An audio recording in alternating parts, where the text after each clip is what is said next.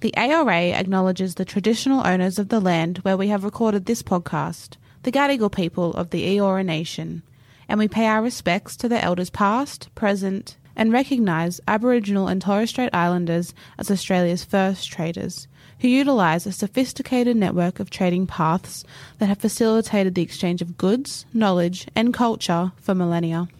Hi, I'm Paul Zahra, CEO of the Australian Retailers Association, and welcome to Season 4 of Retail Therapy, proudly brought to you by American Express.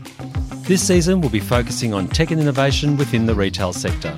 We'll be talking to retailers who are utilising new and transformative technologies to support their business, as well as deep dive into the stories of startups who are taking the lead on retail innovation. Joining me on Retail Therapy today is Brian Solis, a world renowned digital anthropologist and futurist. He also serves as the Global Innovation Evangelist at Salesforce, focusing on thought leadership and research that explores digital transformation, innovation, disruption, and the customer experience. Brian has advised leading brands, celebrities, and startups, and his work is followed by over 700,000 people on social media. I'm delighted to be chatting with him today to talk all things digital and innovation with a particular focus on the retail industry. Brian, welcome. Oh well, hello, Paul. Hello, everyone. It's it's an absolute privilege to be here with you all. Well, first of all, what's a global innovation evangelist? How did you become one? How do I become one, more importantly?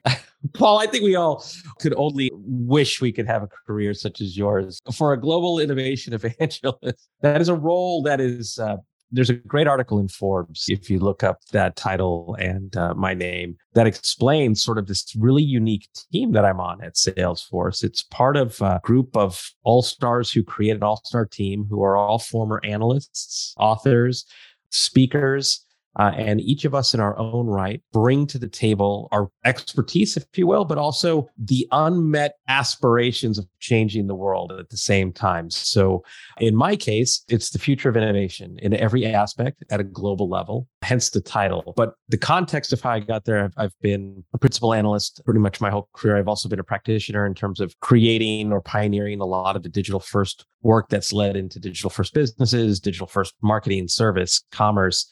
I've helped advise gosh, over a thousand startups and helping them come to market since the 90s. Also helped with enterprise transformations as well, and written eight books and continue to to explore opportunities, especially in this new world uh, where we can help push businesses, but also thinking, executive mindsets, up and coming employees to believe that they too can be leaders, that nothing has to be sacred, that we can challenge the status quo and that we can invent a new future based on this new trajectory that we're on uh, as a result of all of that disruption since 2020. Mm. Uh, tell us a little bit more, Brian, about your career path. You've written eight books, as I understand it, and you spent many years studying the effects of emerging technology on business and consumers. What fueled that curious nature in you? Probably because I wasn't good at anything else, to be honest. uh, so, I doubt that. Uh, I grew up in Southern California at a time where personal computing wasn't yet mainstream. So I'm going to date myself a little there. And I taught myself basic programming, went to school to learn Fortran and actually other languages, and thought that if I could move to Silicon Valley, that could be a dream come true. Uh, at the time, Silicon Valley was literally silicon. It was all hardware and it was just the dawn before the rise of Web 1.0. And when I moved to Silicon Valley in the mid 90s, I thought that the thing that was missing as Web 1.0 started to come together was that personal computing was becoming a big thing at that time, but the consumerization of the internet, I believed was going to change everything and that you couldn't take that hardware based mentality that Silicon Valley, even with personal computing, that Silicon Valley was famous for to change the world, to grow markets, to change businesses, to change the relationship between businesses and customers. And that's when digital anthropology really became a, a, an area of passion for me. It didn't exist at the time.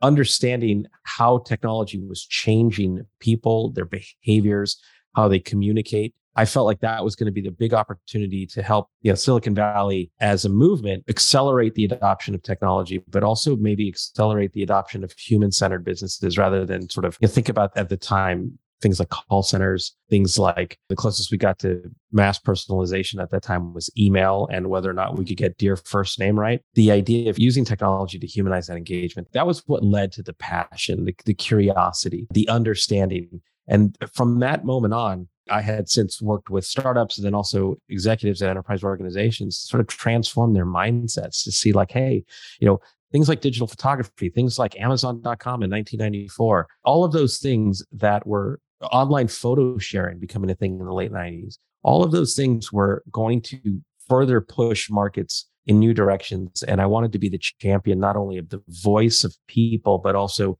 the champion of that next generation business. And that's actually still what drives me today. I find that absolutely fascinating. I guess the next question for me, Brian, is that how, I guess, has that all all of that built up to the work you now do at Salesforce? I wish I could say that I figured it all out. But my work at Salesforce is really aimed at helping do a couple of things. One is obviously we power businesses all around the world to enhance every aspect of their companies, whether that's service or commerce or marketing, uh, and every function that connects all of those dots. We help them uh, organize their data and translate those data, that data into insights so that we can help improve engagement in every one of those functions. But how it, it prepares for my role is you know, our, our reps across the organization are, are more than capable in helping companies understand how to, how to use our technology to change their business. I'm brought in to help companies and executives see what's not in the RFP, what's not in the remit, what's not on their roadmap or their horizon as a means of sort of opening the opportunity to see how we not just react to all of this disruption, but how we can actually get in front of it playing out customer behaviors and expectations, employee behaviors and expectations, and where we can innovate in delivering net new experiences that create value for people that didn't exist before. At the same time, partnering with them to sort of carve out the path between look, what, what where can we use technology to improve what exists? make it better, faster, more efficient at scale, more automated, what have you, save money, increase profits. But also, what are the things that are happening now and played out over the next two, five, seven, ten years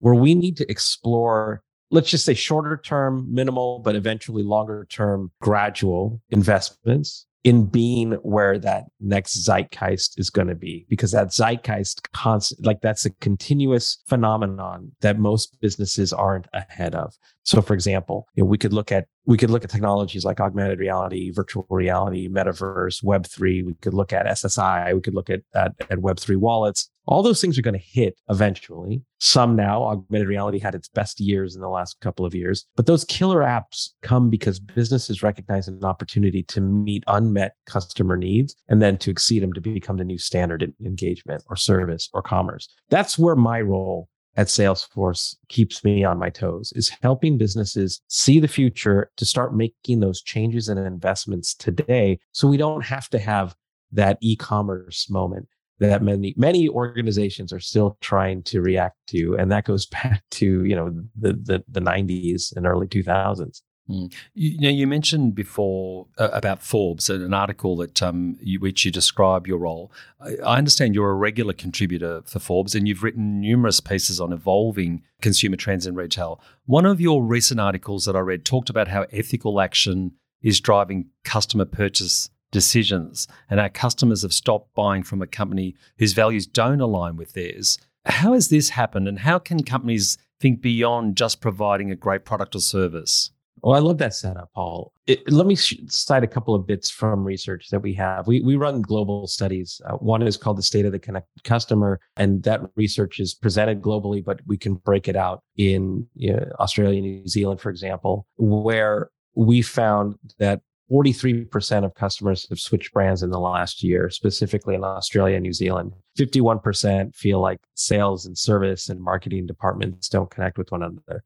You compare that to the global number, which was 71% of customers shifted brands. And you can play out that their experiences are going to be as important as your products and your services. In fact, in, in that state of connected customer report, 88% of customers said globally that experiences are important and that they're as important as what mm-hmm. you do and what you sell. So why is that important? Well, that signifies that there has been an empowerment in the last two and a half years. And that is the result of everybody becoming digital first, you know, living life off of these devices, uh, not just working from home, but also unlocking new skills, new literacy uh, aspects of, that allowed you to shop differently, allowed you to explore results differently, allow you to be influenced differently. Think about the fact that in the last couple of years in certain industries, TikTok has become a higher performing search engine than Google itself. Mm. So that means that the, the customer has become in, in many ways conscious. They've become aware of their capabilities. They're aware of their power of choice, aware of what's important to them. You know, March 2020, I mean, even though here in the United States, we complain about masks and, and rules. I mean, no one really felt it like Australia and New Zealand in, in terms of, of being locked down, you know, being in home for yes. such a prolonged period of time. And with that came sort of this control alt delete moment, or uh, what my colleague Henry King and I defined in a, in a magazine called Techonomy, an apocal moment, a moment where we actually, as human beings, rethought everything. And you had the time to do so. And it was a it was a life altering series of moments where uncertainty, anxiety, stress, all of these things just sort of compounded that made people wonder what it means to be alive. What's the meaning of life? What's important? How do I want to spend my time? Who do I want to spend my time with? What do I value? And it turns out that one of the net results out of that was that values became valuable again. And so many customers committed to then aligning with businesses and brands whose values also were in alignment with theirs. Mm and that 61% of consumers started to not do business with companies whose values weren't in alignment with theirs. And that means that companies have to be more introspective in terms of, well, what are the values that we state are important, but actually, how are we backing that up? How are we treating our employees? What's our role? What's the role that we play in society? Uh, and and last but but not least, the number one thing that customers said that they wanted to see from businesses, well, number one and number two was that they wanted to see that businesses became more trustworthy. Uh, you think about this era of uncertainty, also this era of just disinformation and divisiveness that as a divided world in terms of just everyday day-to-day engagement added to that emotional uncertainty being able to trust somebody or something is is paramount and having companies deliver those cons- consistent engagements, understand who they're doing business with in terms of making engagement personal, not just personalized as as a, as a buzzword. Those are the aspects of which build or take away trust. The number two thing was you know, they wanted to align with the role that you play in society. So you could see that this conscious consumer is setting the stage for a next level disruption for those companies that don't really become customer centered. And, and I, and I don't mean that as sort of like a mantra. I mean that as like truly customer centered, a data culture, reimagining operations around that data, uh, creating cross functional bridges technologically and operationally to execute against those data and insights in real time like that.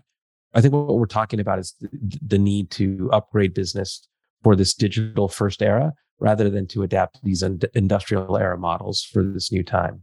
When you think, Brian, of this new consumer being more purpose driven and wanting their values aligned, do you believe it's generational or do you think it's a movement? Look, certainly generations who are hyper connected in, in a lot of these networks, you know, whether it's TikTok, Instagram, Snapchat, that literally change their behaviors and expose them to so much, so much faster. Absolutely, it's generational. But I don't want to take away from the reality that people are changing as a result of that consciousness, yes. regardless of age. So I called it, I wrote a series, uh, I think it was in Forbes actually, uh, called Generation Novel. And it, it introduced this, this concept that if you looked at digital first customers, how they made decisions, how they were made aware of information, how they shopped, where they went to get information, how they were influenced, how they in turn influence others. Turns out that it's not an age thing. It's whether you're 18, 25, 35, 55, you go through the journey similarly, sim- simply because of the way that technology changes your behaviors. Yes. And all true innovation is a result of behavior change. So that's the way I think about it is that generation novel was inspired by that digital first craziness that happened with becoming digital, but also becoming conscious uh, in the last two and a half years. And I don't think anybody's going to go backwards. I think this is only going to become compounded. We found that in our research that people are going to only spend more time online than they did before, even though the world is opening up. Yes. And it's simply because with connectedness comes great power. And that has that has every opportunity to give businesses the chance to earn loyalty and to practice retention or to give it up or someone else who's willing to do those things. I find that absolutely fascinating. You mentioned COVID and the impact that has had on the consumer. One of the upsides of COVID was it did accelerate a bunch of trends in the digital and innovation space. And businesses that weren't set up as omni-channel businesses, for example, were essentially forced to when we all had to stay at home. What does the future of retail look like to you now in terms of delivering a great in-store and online shopping environment? Well, I'd like to I'd like to get down to basics. I'd also, you know, Paul, I'd love to hear your experience. I mean, certainly you've led digital transformations and these last two two to three years have been really interesting in that every company had to accelerate their digital transformation. Every company had to explore not just omni-channel, but independent channels. Where are we not reaching the customer? And then thinking omni, like where can we, where do we need to be and how do we integrate those those channels together to create you know, a, a single a single journey. And I think what happened, and I say this loosely, of course, is that companies got so so focused on digital so fast that we essentially create we we essentially enabled journeys. And now companies are looking at we did that we did that pretty quickly. We had 10 year roadmaps that we were able to execute within months in some cases. Now what else can we do AI, automation, machine learning. You know, could we increase increase these efficiencies at scale? But I I also see an opportunity that may be overlooked to not just make things, not just hit switches to make them active, to engage people through digital in ways that are as warm or better than what we might be able to experience in the real world. So I I don't want I don't want digital to facilitate transactions. I want digital to contribute to customer engagement, engagement that define experiences that people love and experiences that add up into relationships that make people or help people become more loyal, become advocates, you, whatever whatever business attributes you want to uh, tie to it, whether it's you know lifetime value, whether it's share of wallet, whatever what, what, yeah. whatever you want to put on there, those are outcomes of all of the good things that we could use for digital. And I call that digital warmth. It's this uh, idea that digital is becoming its own love language, that people move faster when they're online. People are distracted when they're online. Yes. People are self interested and in some cases self centered. I, I, call us today uh, lovingly accidental narcissists and that digital has sort of made everything revolve around us. So what can we do when we have someone's attention to use digital, regardless of the channel, to remind them that they're important, to show that we know them, to use technology to deliver not just the next best action, but the next best experience for them. Because then once we build that infrastructure, it's data, it's AI, it's cross-functional teams. It's reimagining the, the journey not as a series of touch points, but as actually a journey, like a storyboard that you might think of with your favorite Disney movie. That then that storyboard makes retail itself, proper retail, part of that channel. So not just visual merchandising, for example, it's connected merchandising. How do we think about the store as part of that experience? How do we embed mobile app, geofencing, beacons, uh, augmented virtual reality, you name it. How do we game design? How do we bring these elements into the store that don't just make browsing on racks or shelves part of the journey, but actually making the store itself a touch point that becomes media, that becomes activated, that becomes immersive, that complements the other aspects of the journey that make people want to go into the store beyond just the need to transact or to browse. So I, I see it as, as this, this integrated aspect of which then we can start to create retail as an experience and ultimately as a service where we're taking all of those insights and applying them in real time to enhance uh, what people, where people go in the store, what people find that's just for them, that they can all have their bespoke augmented experience. Like these are the aspects of the stores that are relatable to you or most personal for you. And maybe even you integrating CRM uh, at the associate level to do personalize that greeting, know a little bit about their history, and give everybody that that VIP service that everybody's begged for over the years. But instead of being creepy like Minority Report, yes. it's much more it's much more like a four seasons experience where people just know you and are, are welcoming you back home. Yeah, it's a, it's a, look. It, it, the future is quite exciting when you hear when I hear you speak and talk about how many how much opportunity is still remaining, and of course.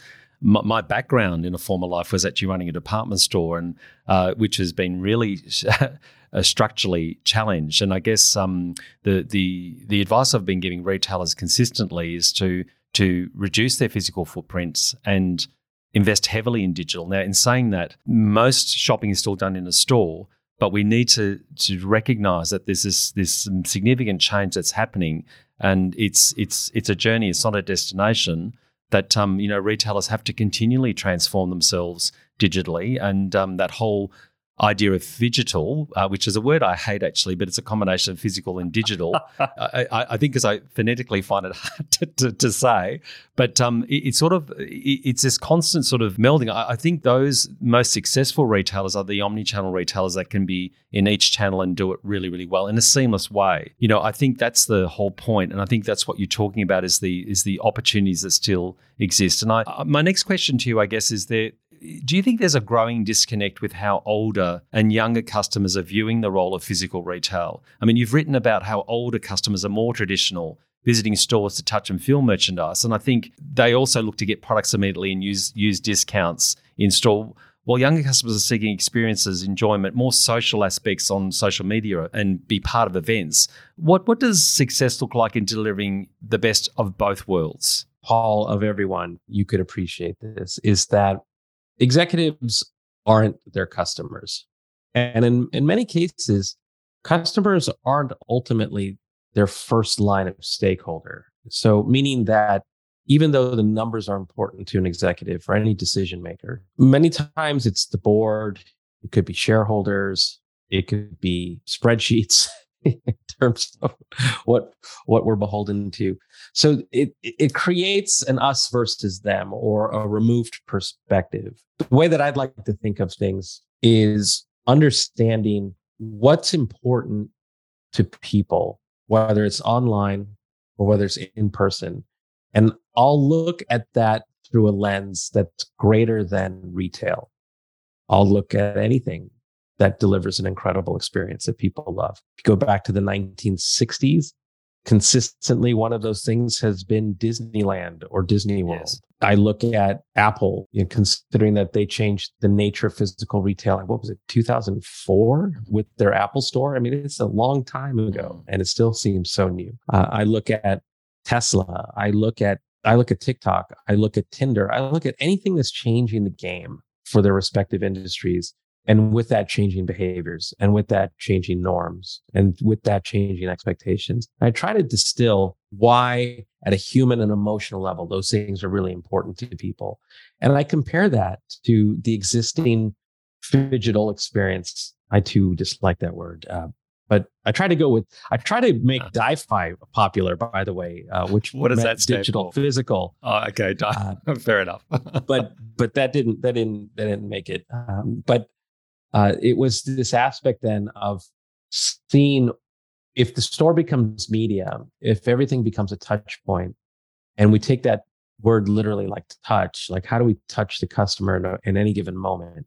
What can we use to borrow from all these other magical experiences to bring something to life? You know, theme park design, Disney, Disney, the Imagineers. There's a lot to learn from them storyboarding. There's a lot to learn from that to bring this to life before we even get to things like augmented reality or virtual reality.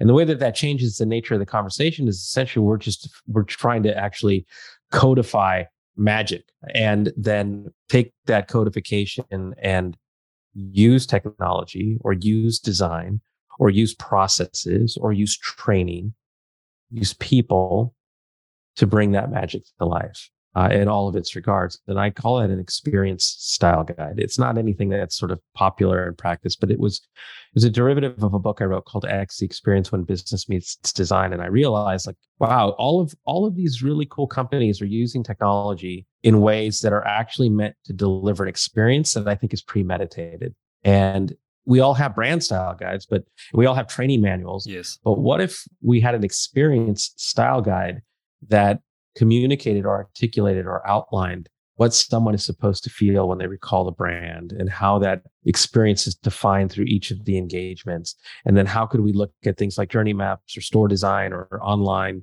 uh, transformation to bring that experience to life? I think that that's the next frontier. Yeah. And so that would be the thing that I think about is that going back to your original question, you don't have to be 25 or 65 to appreciate a great experience. It's it's the Disney proposition. You see people of all age groups, all all groups enjoying it equally, except for the long lines, of course. But they go for the other magic, magical reasons that I think we could borrow from and bring retail back to life rather than just being something for shopping.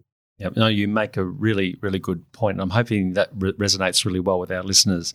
With more of us purchasing the things we need online with a few taps of our fingers, it does mean that we're more impatient than ever before. It's so easy now to shop on another site if you don't have a good experience with a particular retailer's online platform. Now, Salesforce research shows that 80% of shoppers say that will they will abandon a retailer after just three bad experiences. I guess what kind of situations are likely to turn customers away and how can retailers fix them? There's two paths that I want to break out here. One is iteration uh, and one is innovation. And I have to be honest, and, and maybe you've seen this too, Paul, is that a lot of times when we look at all of this really cool technology that's in front of us, any any way that we use it, it looks like innovation because it's new to us. So let's take chatbots, for instance. It's pretty cool technology. Yes. But yet we use it in a very iterative way, sort of provide self service to, uh, in many cases, oftentimes implement, implementations are reflective of an IVR strategy. So, like a decision tree, uh, this uh, rather than something that's new. Uh, and the way that I break it down is iteration is uh, doing using technology, for example, to do the same thing that we did yesterday better tomorrow at scale, faster, more efficient, et cetera. Innovation is creating that new value, uh, and both are important. So back to your your question, I think about the iteration and the innovation approach to to that transformation. I think that our research showed that customers are incredibly gracious to give companies three chances. I certainly know many customers who wouldn't wouldn't give that many, especially now as they're more empowered and more connected mm. and more informed. Every customer has the reason for striking out a company. The experience isn't great. You don't know me. There's no integration between key areas of the customer journey even in one area of, of, importance like service there's no integration in service. So oftentimes people feel like they have to repeat themselves. Our new state of the service report that came out really documents how important service itself is in becoming critical to the overall customer journey uh, and we can talk about that later in terms of how service is creating a role for discovery, which is a bookend to the customer journey. But there, there are many reasons why someone will give up. And I don't know that companies are actually doing their part to explore from the customer's perspective what those drivers are and what they can do to improve those through iteration and what are some of the ways that they can attract new customers that wouldn't consider doing business with them through innovation? Because it's new it's exciting it's more intuitive it's culturally relevant all of these these wonderful things. So i would i would say that you know for example we found that 71% of customers lose trust when there are cons- inconsistencies across multiple touch points and even though we might say omni-channel when something breaks down at that level and you have to start over or you have to switch devices. People don't have to do that in some of the best in class experiences that they have. Everything is so intuitive and native and easy uh, and personal yes. that you're competing against those best in class experiences, even if they're outside of retail. So that's that's why you know earlier when we talked about executive not not being their customers, bringing that voice of the customer, the voice of the detractor hire to appreciate where there can be areas of investment for iteration and innovation tied to real ROI and business value is only going to help companies not lose customers, attract more customers, and grow in all of the right ways. Uh, especially at a time where retail, I think, isn't just vulnerable. This is its control alt delete moment. It could actually mm. be greater than it ever was. You know, we, we spoke a little bit about digital, uh, and I guess the way we live and work has transformed. That hybrid digital physical model is the new normal. But what's concerning, I guess, for me is the research around the growing skills divide and that 76% of workers don't feel prepared to work in a digital first world. How, how do you think employers can address that disconnect and prevent some of their own people from being left behind? Well, in many ways, what we're we're talking about is the very essence of a company, whether it's retail or whether it's employee experience. These models are 40, 50, 60 years old or more. Hmm. And now we're in a retail era or digital first era of retail and a digital first era of everything. So how we think about those constructs in many ways are hierarchical. They were designed to be siloed because they were much more efficient in an industrial era to operate that way. But now at the speed of the way that markets are evolving and behaviors are changing, and we're trying to sort of adapt these old models or legacy models into this new world. And it's it's it's incredibly difficult. Almost every aspect of our business could be reimagined. I mean, certainly if you were going to start a new company, you wouldn't go to the 1960s for inspiration on how to structure a company. You would probably invent it as you go or look at some of your idols uh, that you could model after and then iterate from there. So, why this is important is that the digital first employee probably has better technology, but also new behaviors that when they go to work, hold them back based on what they're provided with and how they have to operate. I did research of a few years ago, this is before COVID, that explored this the rise of what was called at the time. This this was actually five years ago, so it's pretty prescient. Uh, the anywhere worker, and how there was going to be not. I've written my whole career about how digital first was going to change customers and markets, but never had I really looked specifically how it was going to change work at the employee level. And what we had found was that people do feel like if they had to use their own personal technologies that they could they could truly work from anywhere and that the things were that were holding them back were actually infrastructure process management. And one of the most interesting things that had come up in that research was that talented prospects were often not looking at companies who had desktop phones so pervasive in the office which no one no one expected to see that but it made sense when we found that data point. And it was because employee prospects felt like those phones visualized for them the culture of the company uh, and what it would be like to work there. Or another aspect that had come up this was through a digital transformation process was if an employee couldn't apply on an open req using their mobile device uh, that it it told them it signaled that the company was was uh, wasn't going to work at their pace or speed or ideal so it's like the most basic things mm. that we overlook in, in in everyday work that is telling us that people need experience as part of their everyday not just work but to keep their morale up to to, to help them feel like they're making an impact and to allow them to work their way to help us achieve our goals collectively. So the future of work has to come down then to not only giving people these digital skills, but also helping to, them to believe that they play a part in the future of business. Because no one likes change for the sake of change, but they would like to be better if they know that it's going to be good for them and be good for the organization and that there's some value uh, in making those transformations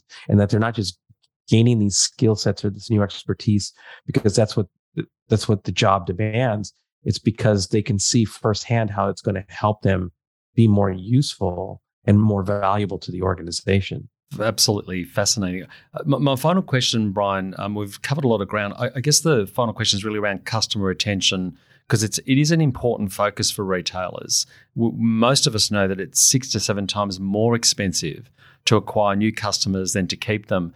How is customer loyalty being reimagined? And I guess, do you agree that organizations can't rely on traditional loyalty programs like they used to? Well, let's start with the latter part. No, companies cannot rely on traditional loyalty programs to drive loyalty. Uh, when you have 71% of companies who are customers who are, are switching brands for a myriad of reasons. That shows that loyalty is up for grabs. And when we see whether or not programs are able to deal with those emotions, you, you realize that it's it's the basics that are going to push someone away. I think it was uh, in our in our state of the connected customer. This is specific for Australia and New Zealand. That seventy nine percent of customers said that they would be more loyal to a company if their experiences, their interactions were organized or integrated, or that they were consistent. That's pretty basic. Of course, you should have a good, seamless, connected experience. So you can only do better from there. No amount of points or rewards are going to transform how someone feels in moments of frustration uh, when they can have a better experience where someone is actually putting their experience front and center. So let's start with that. What is the experience that someone has in each moment of your of your company's engagement in critical moments, and how does that add up to the ultimate experience that people have? Not what we say you're going to have, but what people have. And is there an alignment between what people experience and what we promised them that they should experience? And, you know, Paul, one of the things that I found is that people, ha- companies might have a vision or a mission mm. or a purpose or a brand statement, but oftentimes they haven't defined that, that experience. You know, uh, that that's that's pretty powerful so that that becomes one mechanism for loyalty the other is to actually start to look at what customers value and integrate that into your loyalty program and communicate that into into your communications so that people feel like they're heard uh, and that you're delivering things that they that they value. Like I, I i have a list. I've been taking notes of a lot of different innovations in loyalty programs besides tiering and vip leveling and spend requirements that hyper personalization through quizzes and data use that deliver bespoke dynamic loyalty programs is is is hugely successful in tests. Looking at nurturing the emotionality of engagement because uh, one of the things that we found in our in our state of the connected customer research is that i think it was fourth on the list or no third on the list is that people wanted to feel an emotional connection to the brands that they buy most from.